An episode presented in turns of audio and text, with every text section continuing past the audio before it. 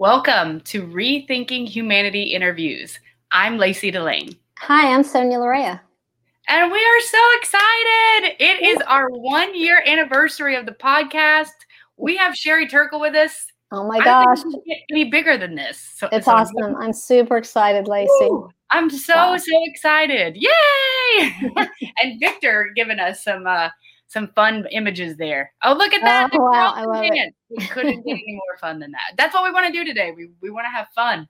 Yeah. Um, and uh, we said, hey, you know, this is a big deal. We had reached out to Sherry Turkle several months ago and said, uh, you know, we'd love to have you on. And she said, I'm writing a book. Uh, I can't talk until after it, um, you know, comes out. And so we said, hey, come for our one year anniversary. And here we are today. Oh so pretty cool. We are right? so fortunate. We're thrilled. We're delighted. We're excited. It's it's awesome. Hi, hi, Tal. Want to say hey to everybody watching on YouTube. Thanks for being here with us. Really means a lot. Uh, before we bring Sherry in, which we're going to do very quickly, I really wanted to take a moment and just show gratitude because when we started this podcast a year ago today, I don't know that we thought we would be doing this for a year. Sonia, did you think we would be doing this for a year?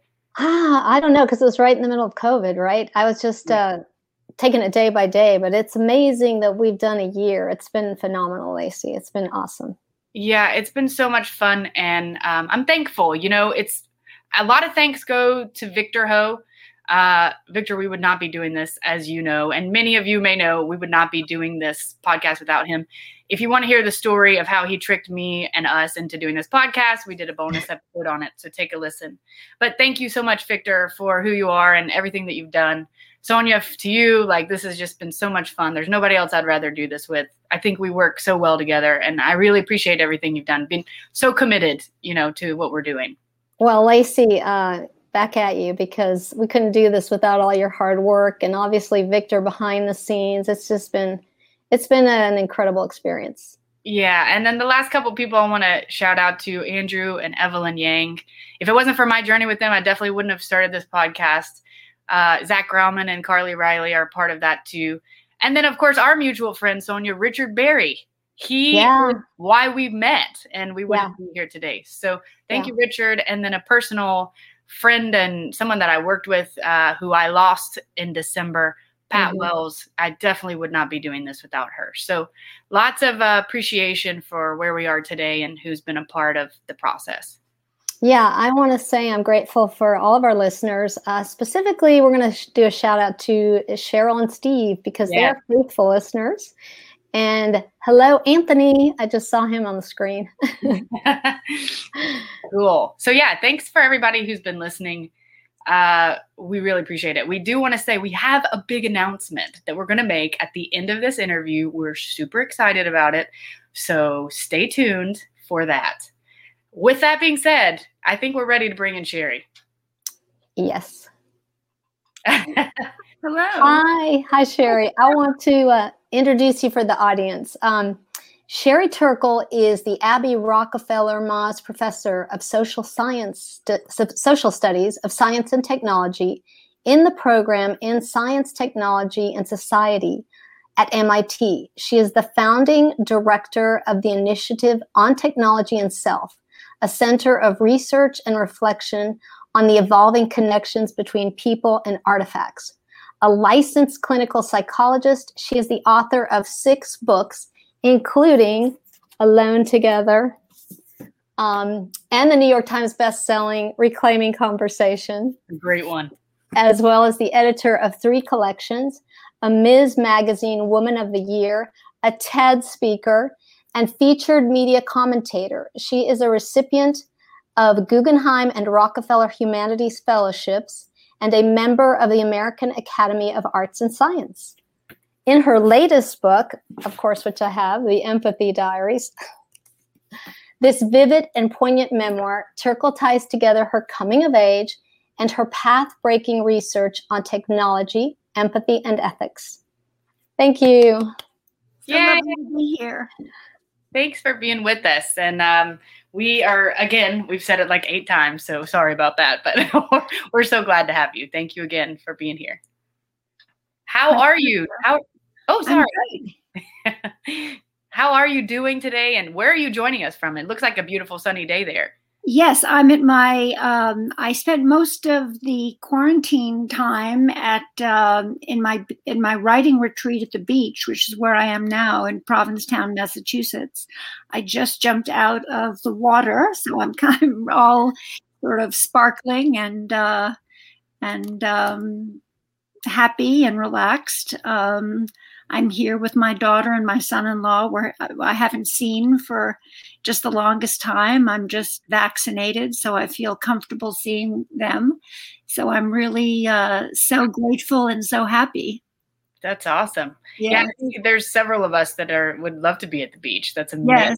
Yes, yes. it's really been a blessing to be able to be with them uh, after not seeing them for so long. So I'm very, very grateful. Very I'm sure, grateful. I'm sure they're super excited as well. Yes, we're all excited. Yeah, that's awesome. Well, uh, you know, we, we want to start with the empathy diaries.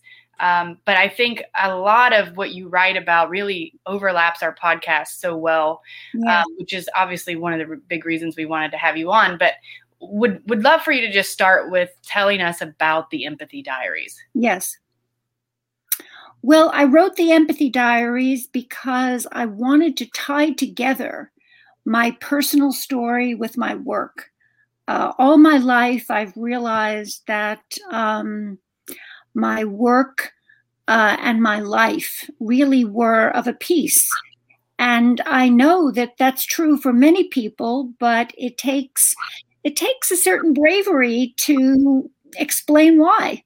And uh, I came to a point in my life where I was ready to, you know, tell that story.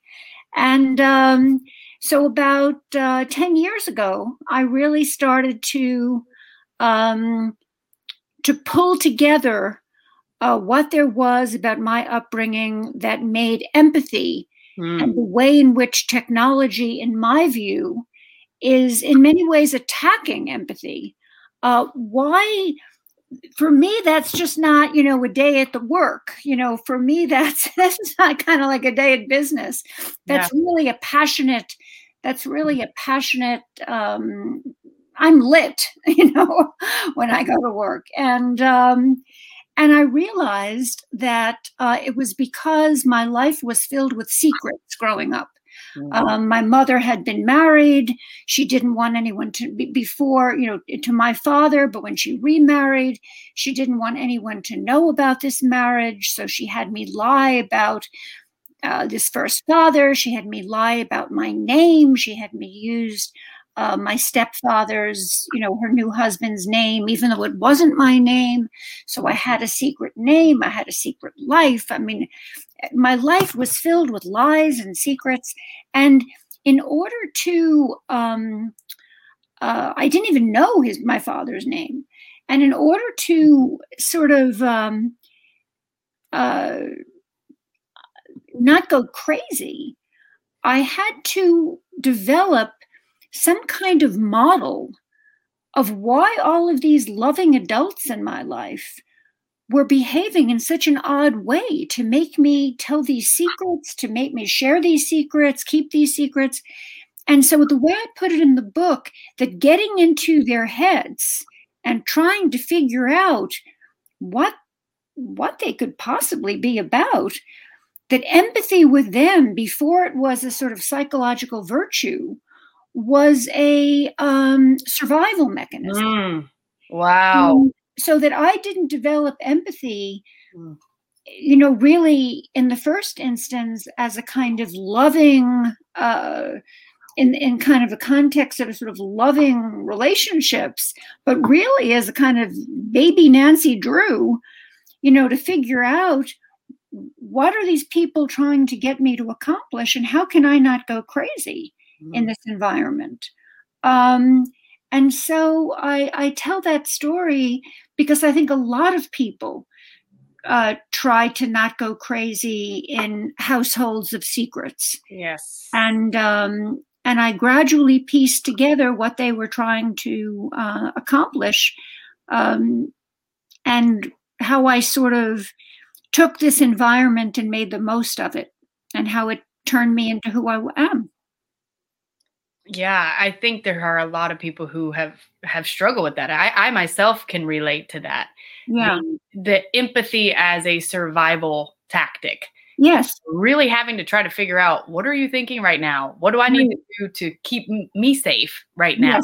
and get through this situation? And as you mentioned, it is so courageous of you and of all of us when we share our stories as you did. I was struck Sherry by how how clear your memories were of Yeah. childhood and i i was thinking man i mean it helped me remember some of my childhood but i was thinking Yes. i don't remember a lot of my childhood it seems as clearly as you did Well, first of all, let me say I had a lot of professional help. In other words, I've been psychoanalyzed. I'm a psychoanalyst. I, you know, I didn't just kind of like come to it like, oh, you know, and I've been working on this book for many, many years. Uh, the origin of the book, funnily enough, was uh, the first time I wrote a book that kind of got a lot of public attention. I was it was in 1984, 94, 85, and I was one of Esquire magazine's 40 young people who were changing 40 people under 40 who were changing the nation, and they sent a um, a lovely writer, a young psychiatrist, to um, interview me. And this man came to my office and he said, "So, tell me a little bit about yourself. You know, tell me about your, you know, your, your mom. You mentioned in the acknowledgments, but you don't mention anything about your father." And of course, my father's identity had been kept from my half sister and brother because they had been told that I was Sherry Turkle. I had was that I we that we all had the same father, which was a lie and they had I had kept my mother's secret even though she was now dead. And I I I I, I couldn't even answer his question that I had a father another father. I said, well, I can't possibly answer that question. You know, I'm only here to answer questions about my professional work. In other words, I act like an absolute lunatic. And I realized in, in the in the Esquire profile, he said, well, you know, the brand of Sherry Turkle is the thought and feeling are one. But when you ask Julie, ask the real Sherry Turkle a question about thought and feeling, she behaves like you're attacking her. So, whoa, you know, what's with this woman? and I realized that that was the end to it. That's really where the book begins. That I had to come to terms with my history. I had, that my work and my my way of being had to be one and I called up my my half sister and brother, and I said, "Look, I do have a different father.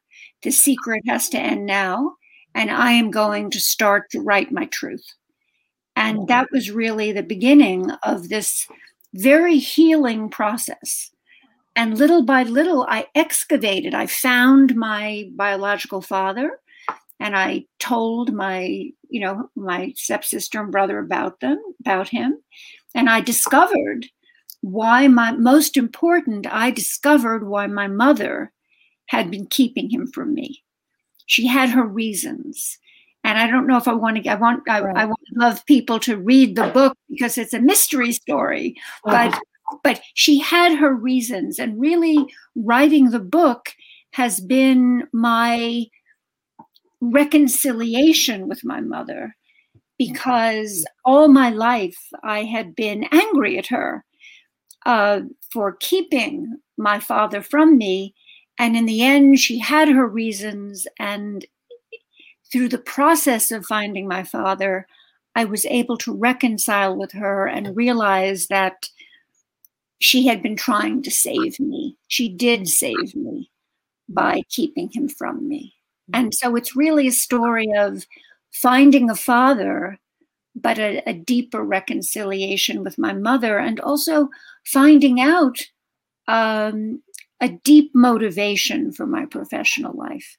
So it's been a journey. It's really been uh, an exciting journey that's pulled together my life and my work. I very excited about the book and about its reception and how much other people have found of themselves in it. Yeah, I, I was going to say I love love the book, and I encourage everyone to read it. Like you said, it is like a story, detective story, as you're going through it. Um, I related to it because I think a lot of families have secrets, so I think that's a common theme. Um, also the empathy part of the book really struck me with your story specifically one that i'm remembering is when you were in college and you were confronted or i believe there was some things that were disappearing and yes. they assumed yes. that you were the one taking it what was so striking about that story is how this woman young woman spoke to you and how you received it and oh no no. I think we lost her. She sometimes freezes while we're recording. Sonia, but I can I, I, know the question, so I can answer. Okay. I, I, can answer. Okay. This is actually a wonderful, this is a story of how you have to be ready. I was very isolated in college. I came from a very um, a lower class family. I'd never you know, I really didn't know how to use all the forks, you know, in the dining hall. I was really, um, and I stood out. I didn't have the right clothes. Um, I, I didn't, I wasn't ready for Harvard, that's for sure. Harvard might have been ready for me, but I wasn't ready for Harvard. And, um, and I, I felt, uh, you know, academically, I, I, I, could sort of find my way, but, but I, I, I didn't know what to talk to the other girls about. They rode horses. They had debutante parties. I was, I, you know, I was from Brooklyn, from a working class family in Brooklyn. So um, I was very, very shy. And it, it was true that in our dorm there was a thief, and we were told that there was a thief, and um, that the thief should turn herself in. That they that the thief needed help, and uh, you know that they would the thief wouldn't be punished but would get counseling and i didn't think anything of it until one day at lunch i realized that people suspected me and i turned to a woman who i trusted and i asked her if she would speak with me and i said why do people i understand that people think some people think i'm the thief I, you need to talk to me about why this is. I'm not, but you need to tell me why this is. And she changed my life because she she she didn't flinch. She didn't say, no, no, no, no, no, you must be hearing wrong. She said, yes, and here's why. You're so shy that you come to the other girls' rooms to ask for change for the Coke machine that you're the person most likely to come and ask for change for the Coke machine. And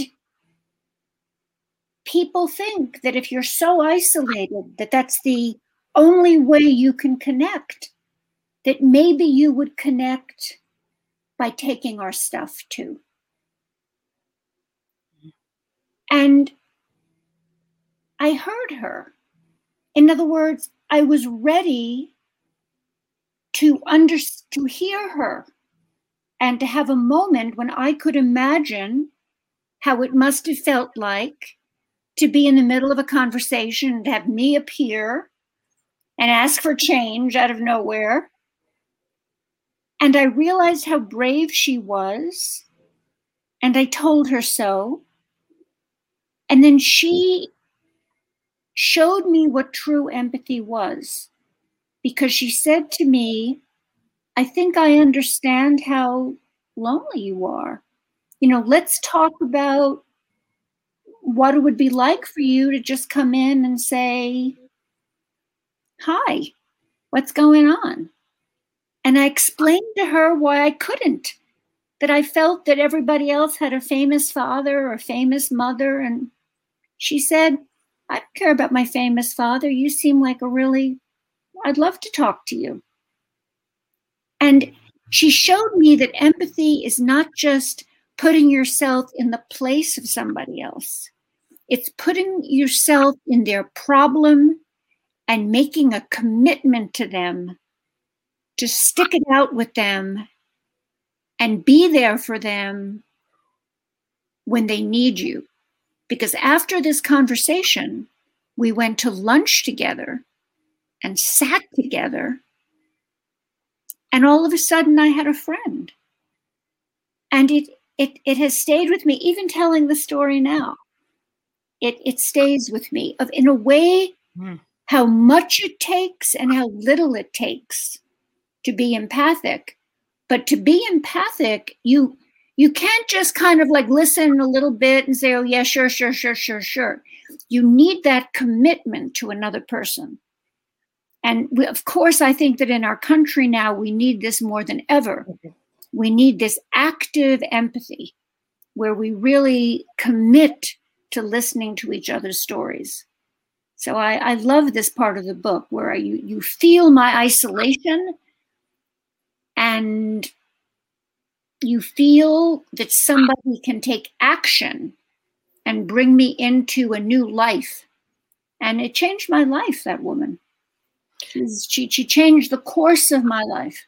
It's amazing. And I mean, I think it speaks also to what happens when we're honest and we aren't ashamed of being honest. Right. You, know, you were like, Can you just tell me? And she was like, Sure, I'll just tell you. Exactly. There was no shame there, which I think we Right. really have a hard time. A lot of us have a hard time doing that. Right. You know, and even when I was writing the book, some people who read the book, friends of mine, said, Are you sure you want to include that story? And I said, Well, why do you ask? And they said, Well, it really, you know, that you were thought that you might have been a thief. It sort of shows how isolated you were in such a raw way.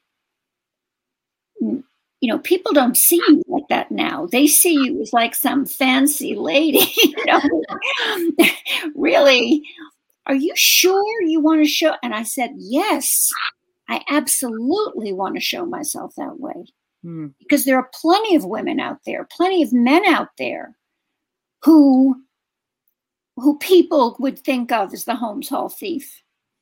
And they're exactly who I want to reach. And I was no more fancy than they are. I just was that isolated. I Hmm. wasn't a thief.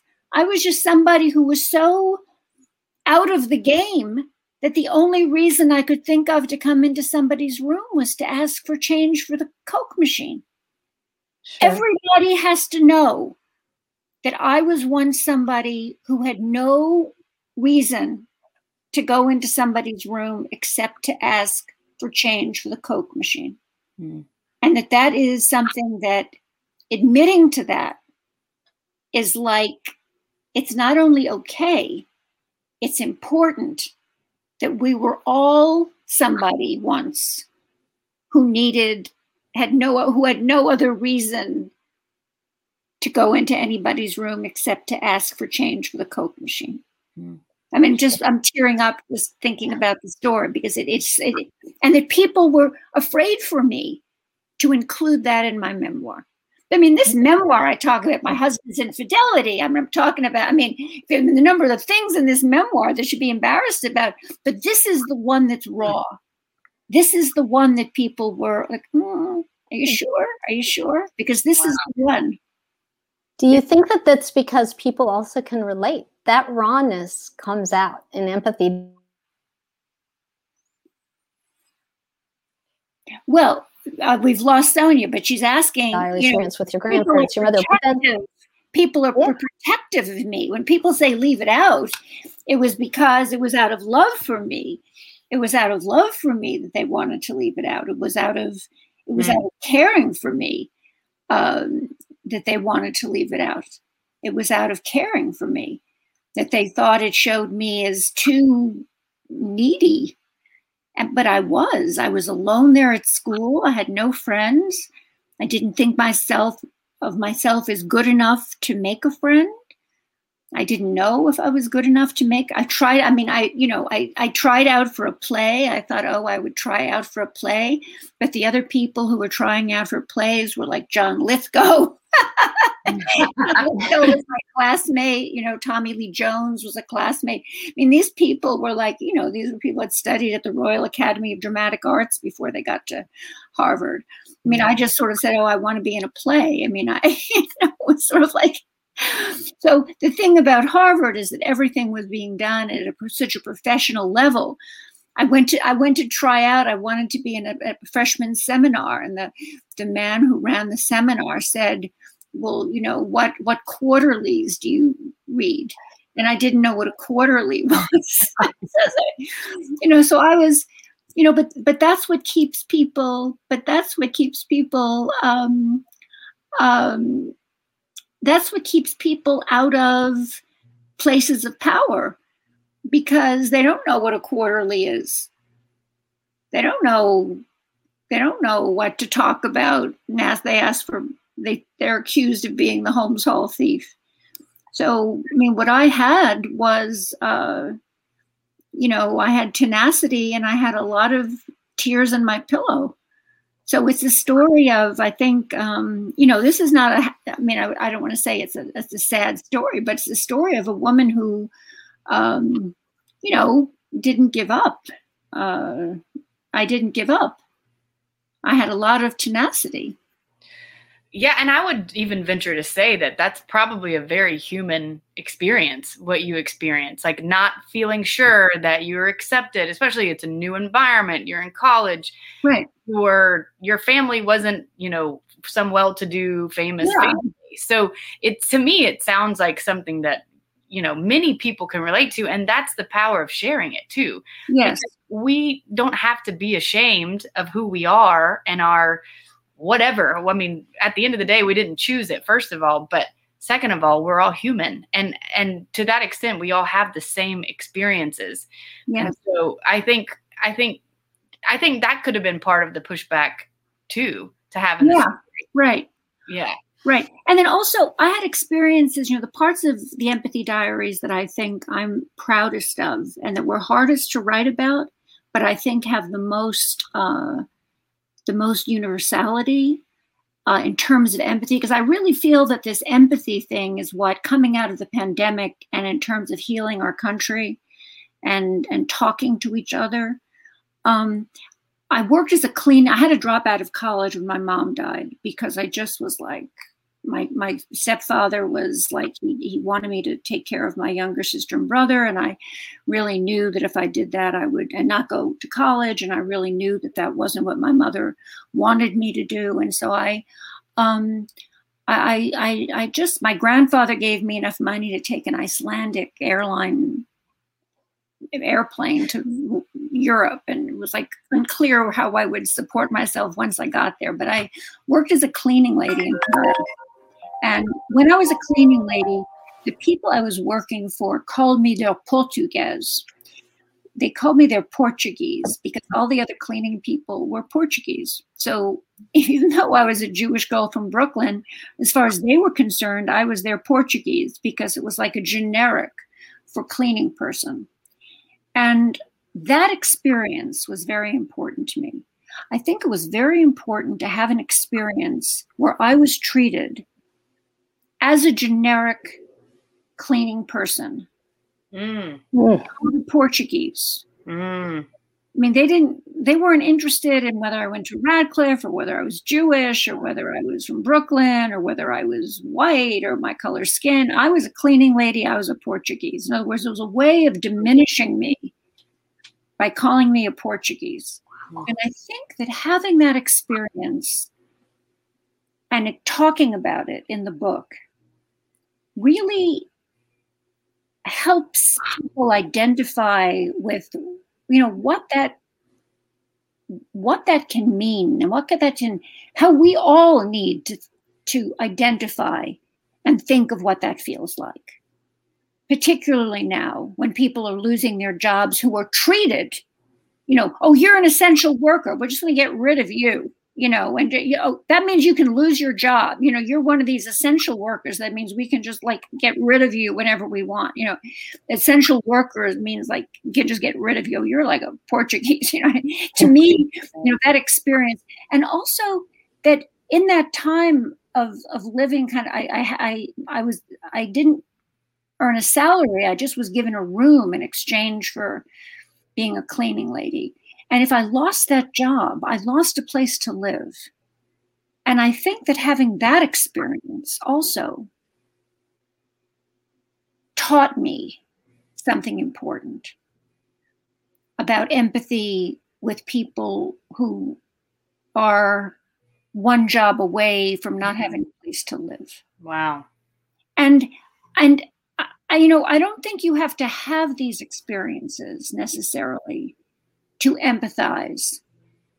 But it's not bad to read about them and stop and think about them and read about them from the from the pen of somebody you identify with like me.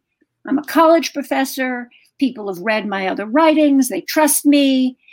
You know they know that i'm an honest ethnographer you know they know who i am they've taken my course you know they've read other books by me they can identify they've they've seen me they've seen my ted talk you know and they say hey she was like one job away from not having a place to live. I can mm-hmm. i can get that. I can i can get that. I can get i can see that. I want to think about that. You know it's not just people i've never met who've had that situation Sherry Turkle was in that. A lot of people are in that situation. Mm, that's powerful. That's, I, that's helpful. I, th- I think that's helpful because I think we put people into categories like, oh, I'm like, you know, I'm a professor. I'm like, okay, you know, this one is is is is somebody who's like more like not a professor. They're like, I don't know, that kind of person who might be losing a job.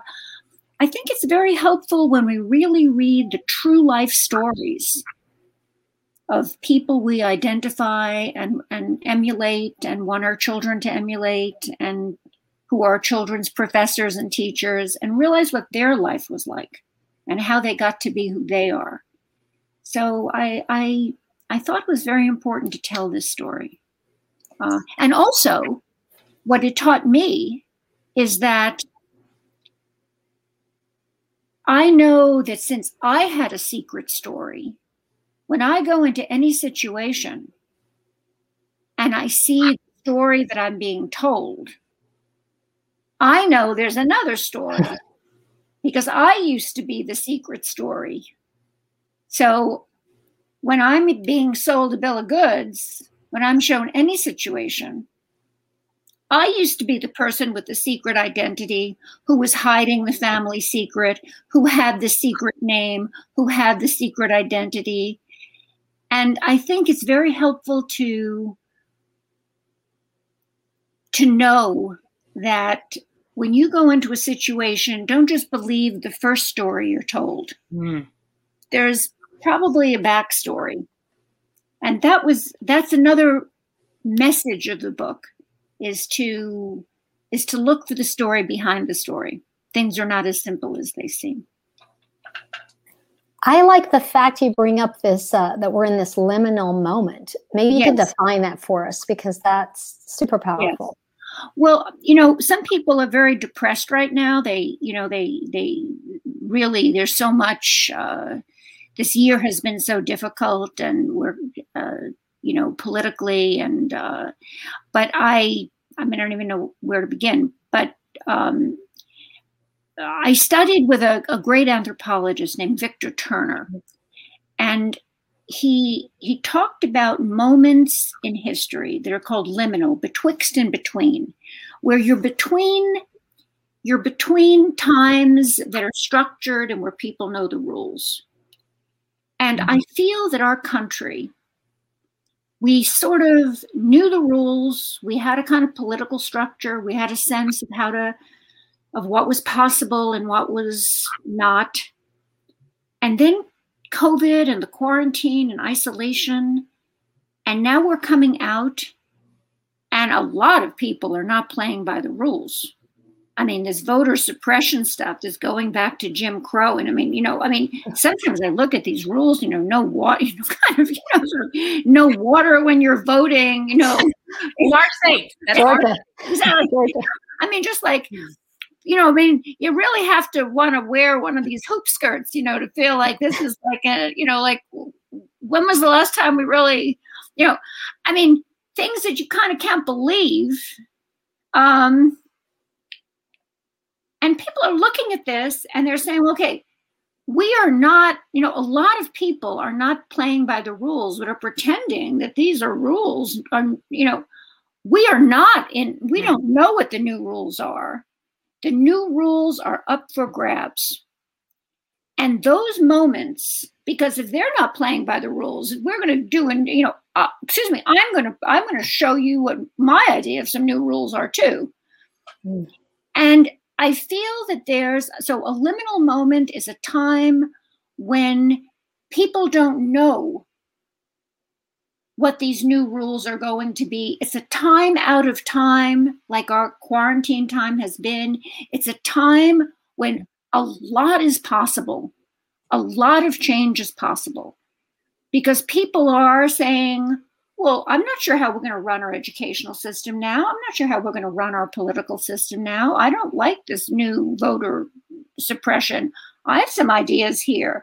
I, you know, I don't like uh, how, you know, I have some ideas about, you know, uh, race, and I have some ideas about women, and I have some ideas about uh, uh, income inequality, and I have some ideas about worker rights, and I have some ideas. I mean, I have some ideas that now I want to be heard. Um, and I think that we're just at a moment of tremendous possibility and change. And the thing about these moments out of time, out of normal time, is you kind of don't know you're in them when you're in them. Mm. But but they really are moments when new new combinations are possible uh, of young people and old people and people who've been through the 60s with people who've never had a political thought in their life, but really say this uh, this is not the country I want to grow up in. Um, so I, I I feel that that we're very much in that moment too. Plus, um, in in in the empathy diaries, in my own life personally, I talk a lot about an idea from the same anthropologist called dépaysement Dépaysement is decountrifying. You know, I was taken out of Brooklyn and brought to Harvard, and that was a kind of hmm. taking out of your country. And you, what he's, what anthropologists say is that when that happens, when you're taken out of your country, you can see your country better. Yes, because you're you you see it with fresh eyes. It's like you go to Paris and you come back to the United States and you say, "Why aren't we eating fresh meat? Why is everything processed food?" I mean, that that's like the classic reaction to going to Italy. Is like you come back and you say, "Why are we eating fresh fruit?" You know what? What's with all this uh, one kind of apple? Why aren't there thirty kinds of apples? You know what? You know what? The Italians have a 15 different kinds of bread. Why do we have what's like Passover? Why does this not, you know, why do we have just one kind of bread? Why do we? I just went to Italy. There are 45 different kinds of apples. Why, why do we just have one apple? There are 45 different kinds of berries. Why do we just have one berry? I mean, you know, you get that sense of infinite possibility and freshness and why is over. I'm just saying that when you leave your country, you come back and you see your country. Yes. Um, you go to Europe and you come back and you say, well, what, why don't we have a socialist party? I mean, why don't we have a party that's more for worker rights? I mean, we have workers. Why don't they have more unions? I mean, so I'm saying that right now, by being at home and watching on television the attack on the Capitol, by watching on television this, the attempt to steal the election, by watching on television the Me Too movement and the, and the Black Lives Matter movement, watching all of this, you see, you say, you know, I'm not sure that I this was the America that I knew. I'm stepping out of the Fourth of July party a, a parade I have stepped out of the Fourth of July parade and I see America fresh. Yeah. And I think a lot of people have had that experience.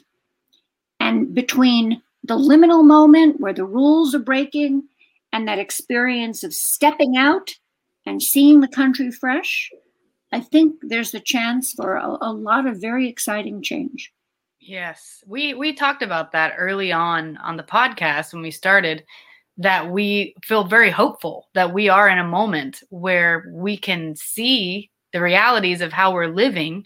I mean, part our, our whole thing on the podcast is how can we rethink the way we do life to accommodate our humanity, our human needs, our human nature. Yes. We're in too much of a hurry with production and consumption to even think, to stop and think about that. Yes. And so we're hoping and discussed early on that this is a window of opportunity for us to go there. Yes. Yes. Well, so, the first people, the first thing that people need is, you know, and this is what was so interesting about the some of the questions that you sent me, you know, for to be thinking about, mm-hmm. is that uh, about being alone and being together is is that one of the things about loneliness is that that authoritarian people like is that if you're too isolated and don't have community, you are drawn to dictatorship hmm. because you cannot imagine hmm. that you could have enough connection with other people to actually be part of a political movement. Wow. So Hannah Arendt is one of those hmm. people who wrote very movingly about that and whose work is just beyond this is just being rediscovered. That she wrote so movingly that, you know, what what what what authoritarian regimes rely on is that kind of total isolation of the individual into a hopeless a hopeless individuality where you can't even imagine being a citizen. I mean just being in this interview you know, and I'm trying to look at the green light because I know that will make for a bitter interview, but I'm looking at your faces because I that's the trouble with Zoom is I know I should look at the green light, but I'm looking at your faces because I know because I'm drawn to look at your faces. So apologies to apologies to all the viewers who I'm not giving as good an interview to because I'm looking at these women's faces instead of at the green light. I know I should look at the green light, but I'm, I'm sorry. Too much Zoom. But I'm I, but I'm drawn to look at their faces because I like these women. And I'm drawn to look at them because already I feel a sense of connection to you. So here I am. I'm so far away from you, mm. and yet I feel a connection to you. So I am not so isolated that I couldn't make common cause with you and be a citizen with you for a variety of things that we have in common. Do you know what I mean? Yes. Yeah. You know, and if we are truly depressed and isolated, we can't do that anymore. Mm. So that's and looking down at our phones and looking down at our phones. Right, right. I, there's something you quote um, also about this loneliness in America by Riesman, yeah. I think. And I wanted you to speak to that inner directedness versus yes. outer directedness. I thought that's yes. cool. Right. Well, David Riesman, who was a student of Erich Fromm, he picked up something that Erich Fromm wrote, wrote about a, a, a, a shift from being inner directed, in other words, knowing who you are and having an inner sense of, of purpose, to being outer directed and just looking for clues in the environment for who you should be. And both Erikson and Fromm were like, ugh, this is not good for democracy. Everybody is like looking to the outside to figure out who they should be. That mm. that is not that is not the ideal. And what I've studied in my work is I call it other directedness to a higher power when everybody's on the internet and they don't even feel as though they have a self unless they're being validated by by the internet. And in my own writing, I say you go from I want to have a, I have a feeling I want to make a call. Two, I want to have a feeling I need to send a text. Whoa. And that's the that's wow. bad that's a bad jump. Hmm. You don't even feel as though you are validated enough to have a feeling unless you're validated by the connection. Mm. You do not want to be in that place. You want people to, and this is where Erich, this is where Fromm and where and where Riesman, who are, who are my mentors, Fromm was dead, but Riesman passed on his passed on his um, his ideas. Mm. They, they were such wonderful mentors because they they believed, you know, that that it's in solitude that people develop the capacity for relationship because it's only if you can tolerate solitude and know who you are in a certain kind of being by yourself that then you can turn to another person and say well who are you? Who are you? And that was my big advantage when I entered Radcliffe and had that moment with that woman, Lynn, when she sat down with me and told me the scoop on Holmes Whole Faith, is that I, I kind of knew who I was. I knew that I was a very smart, socially inept young woman from Brooklyn who loved reading and writing and loved literature and was very shy and insecure around all these debutante rich people, horse rider people. But I knew who I was. I was I knew I was honest and clever and had a good heart and had a loving heart. So I wasn't asking her to tell me who I was. I just was asking, Am I interesting enough for you to be my friend? And she said, Yeah, you're pretty cool. You know all this stuff. You're very brilliant. I'd love to talk to you. The the um, ending of your book is uh, titled "People Are Not Objects," which is very much. I mean, reminds me of Fromm. Man has made himself into a thing. Yes. Um, you know, his book "To Have or to Be" is what we've discussed this past year on the podcast, um, and that what you're speaking of really reminds me of the same thing. You, you know, to have uh, is looking outside of yourself for something to make you feel whole or make you feel who you are having a self. And then to be is that place of experience that place of being able to have solitude being able to be with yourself being able to know yourself and be self-aware. So to me it's just amazing the the overlay that there is there but also just I mean, really, really neat to be able to hear from you as someone who's been basically directly influenced by Fromm. How much would you say his work and his ideas really are a root or a foundation or a strong part of the foundation of your work? Very much, because I was um, uh, my my most uh, my my I don't know what to say, closest teacher, my my most important teacher, the teacher who gave me. Con- I, I really believe in mentors, which is another reason. I was going to stick in one other idea about the pandemic. Parents, listen to mm. this.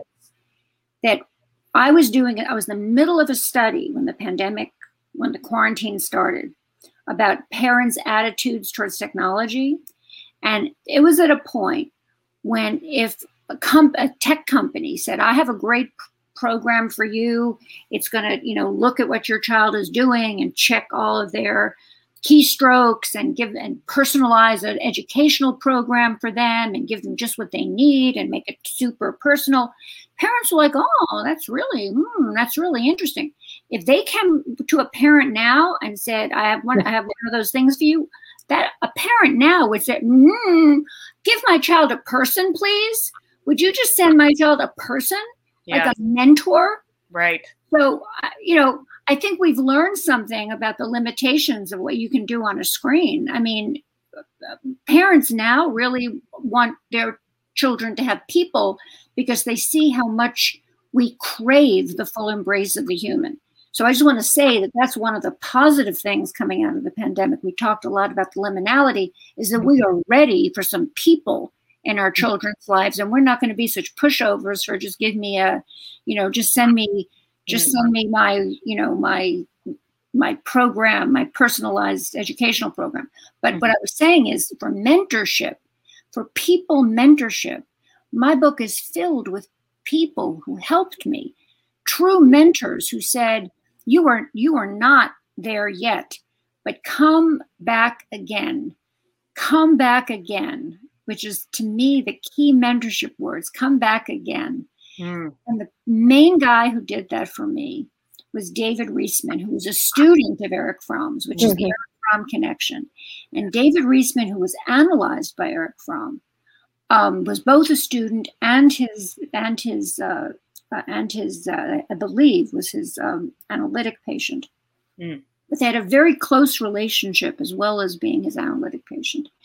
And he picked up Fromm's idea of uh, of inner and outer directedness, and do you get it from letting the world tell you you should be, or can you get it from some kind of internalization and having an inner life? And that um, that that fear that American life was robbing people of the capacity for an inner life and looking too much to an outer life made me so attentive to that. When i saw that in online life i like it like lit me up. And i went to him and he was he was an old man at that time but i went to him and i said i see this danger.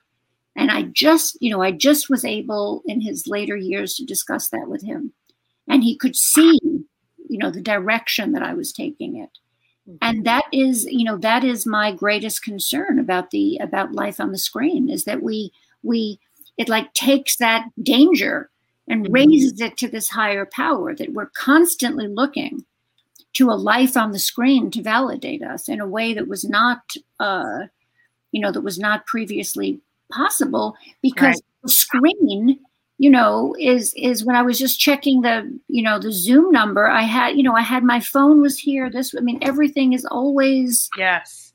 with us. Can, can we go there? I know we don't have too too much time left but this is something that i'm so passionate about sonia and i both. This issue of course this is really the heart of your work but there's a section of reclaiming conversation that really stands out to me and it is the families 2.0 section. Yes Yes. And so I just want to read just one little piece here and tie it to empathy and kind of let you talk a little bit about technology and how it's affecting us uh, now in the development of empathy. You say family conversation is where children first learn to see other people as different from themselves and worthy of understanding. It is where children learn to put themselves in someone else's shoes often the shoes of a sibling. If your child is angry at a classmate, you can suggest that it might help to try to understand the other child's point of view. So, family conversations are a training ground for empathy, and upset feelings don't have to be hidden or denied. What matters is what you do with them, and the fact that, that it's a place for kids to be able to go back to over and over to be able to learn how to process their feelings and then we have technology that comes in and, and interrupts that in such a huge way now. Yeah, and that brings me back. That that brings me back to what I had going for me. The children that I worry the children today don't. Yes. In other words, look look at that. Look at how much I when I entered Harvard. I you know I was the I was accused of being the thief. I, know I, I was lonely. I was isolated. I didn't know what a polity was. I didn't know what how to dress. I didn't know anything. But I came from a family that had dinner every night. Right. talked and talked and talked and talked.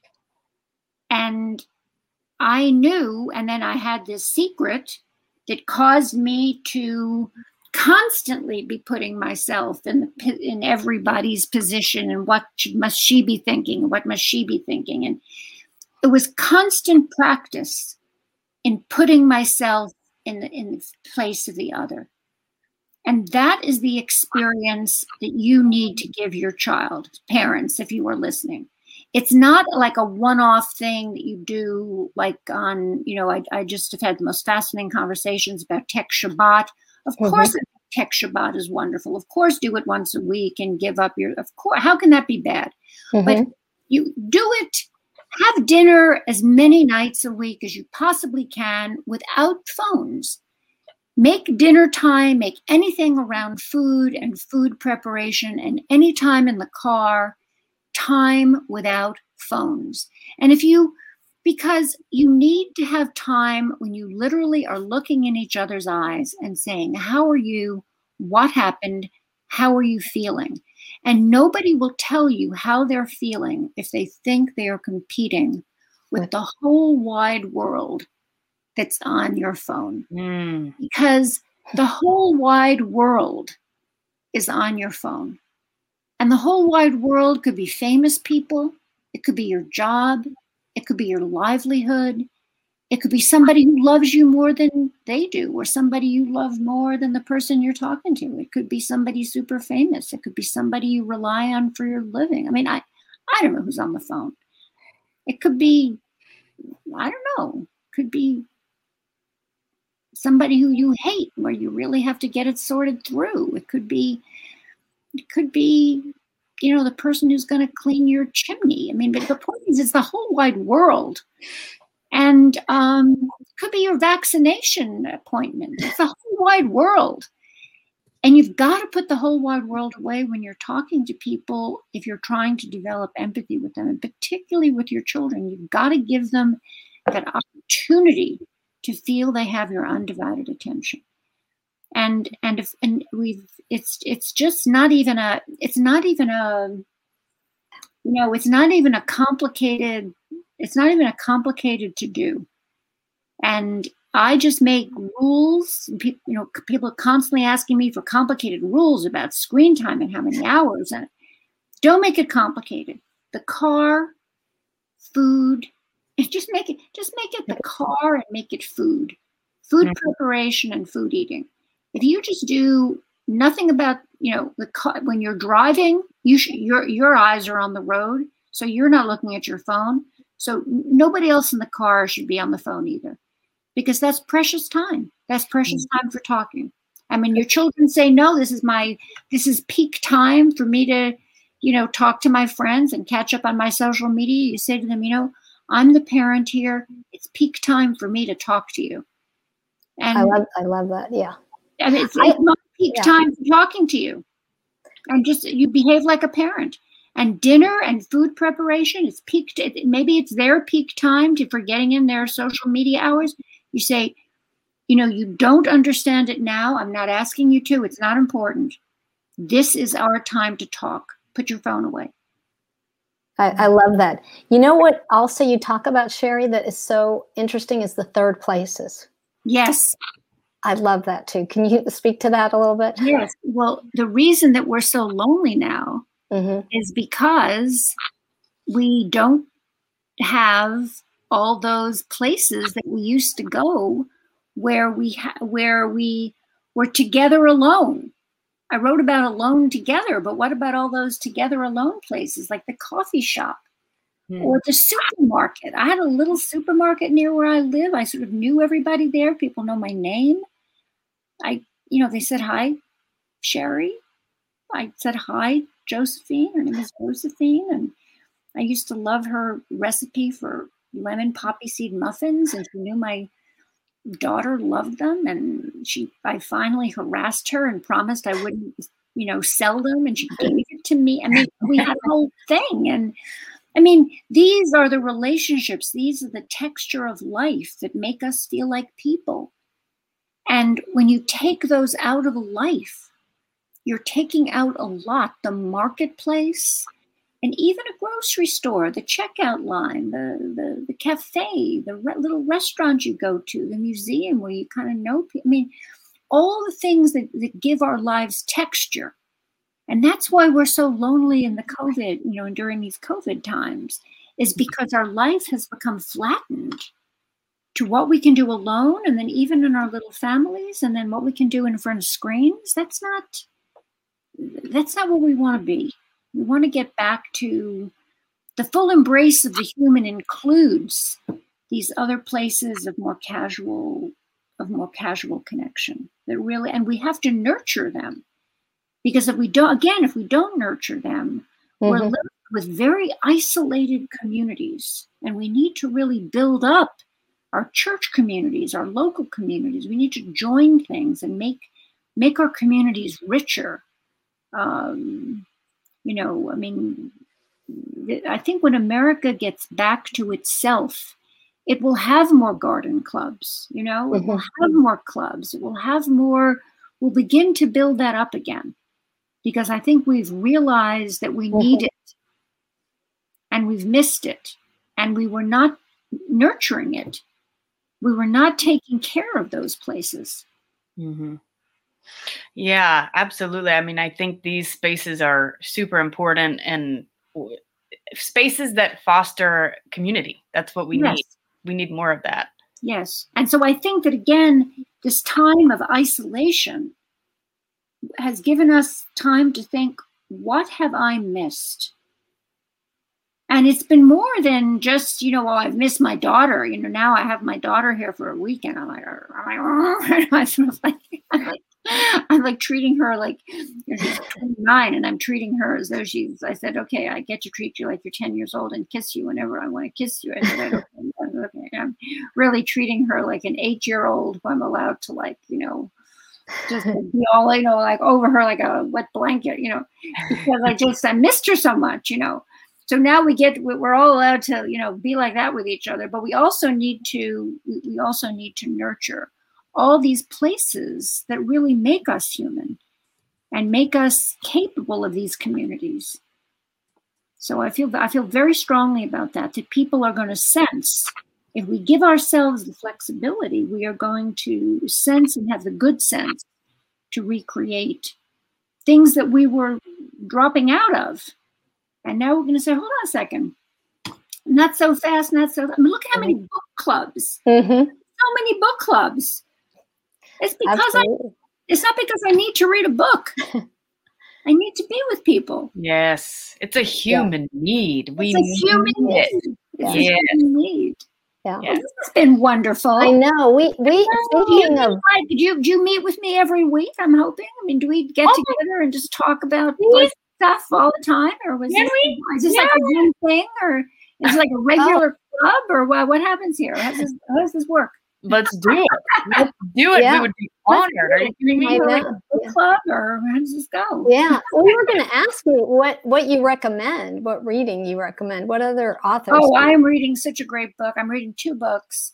By um, so my book launch for um, my book launch for um, for the Empathy Diaries was with a, a woman, a great poet named Honor Moore Okay. And um, the, the book launch was kind of, she, she wrote a memoir called uh, Our Revolution, which was about her mother and her, um, she wrote a book about her mother and she had found, this was so wonderful, she had found her mother, her mother, her mother had given her before she died uh, materials for memoir, and she turned her mother's materials into a memoir.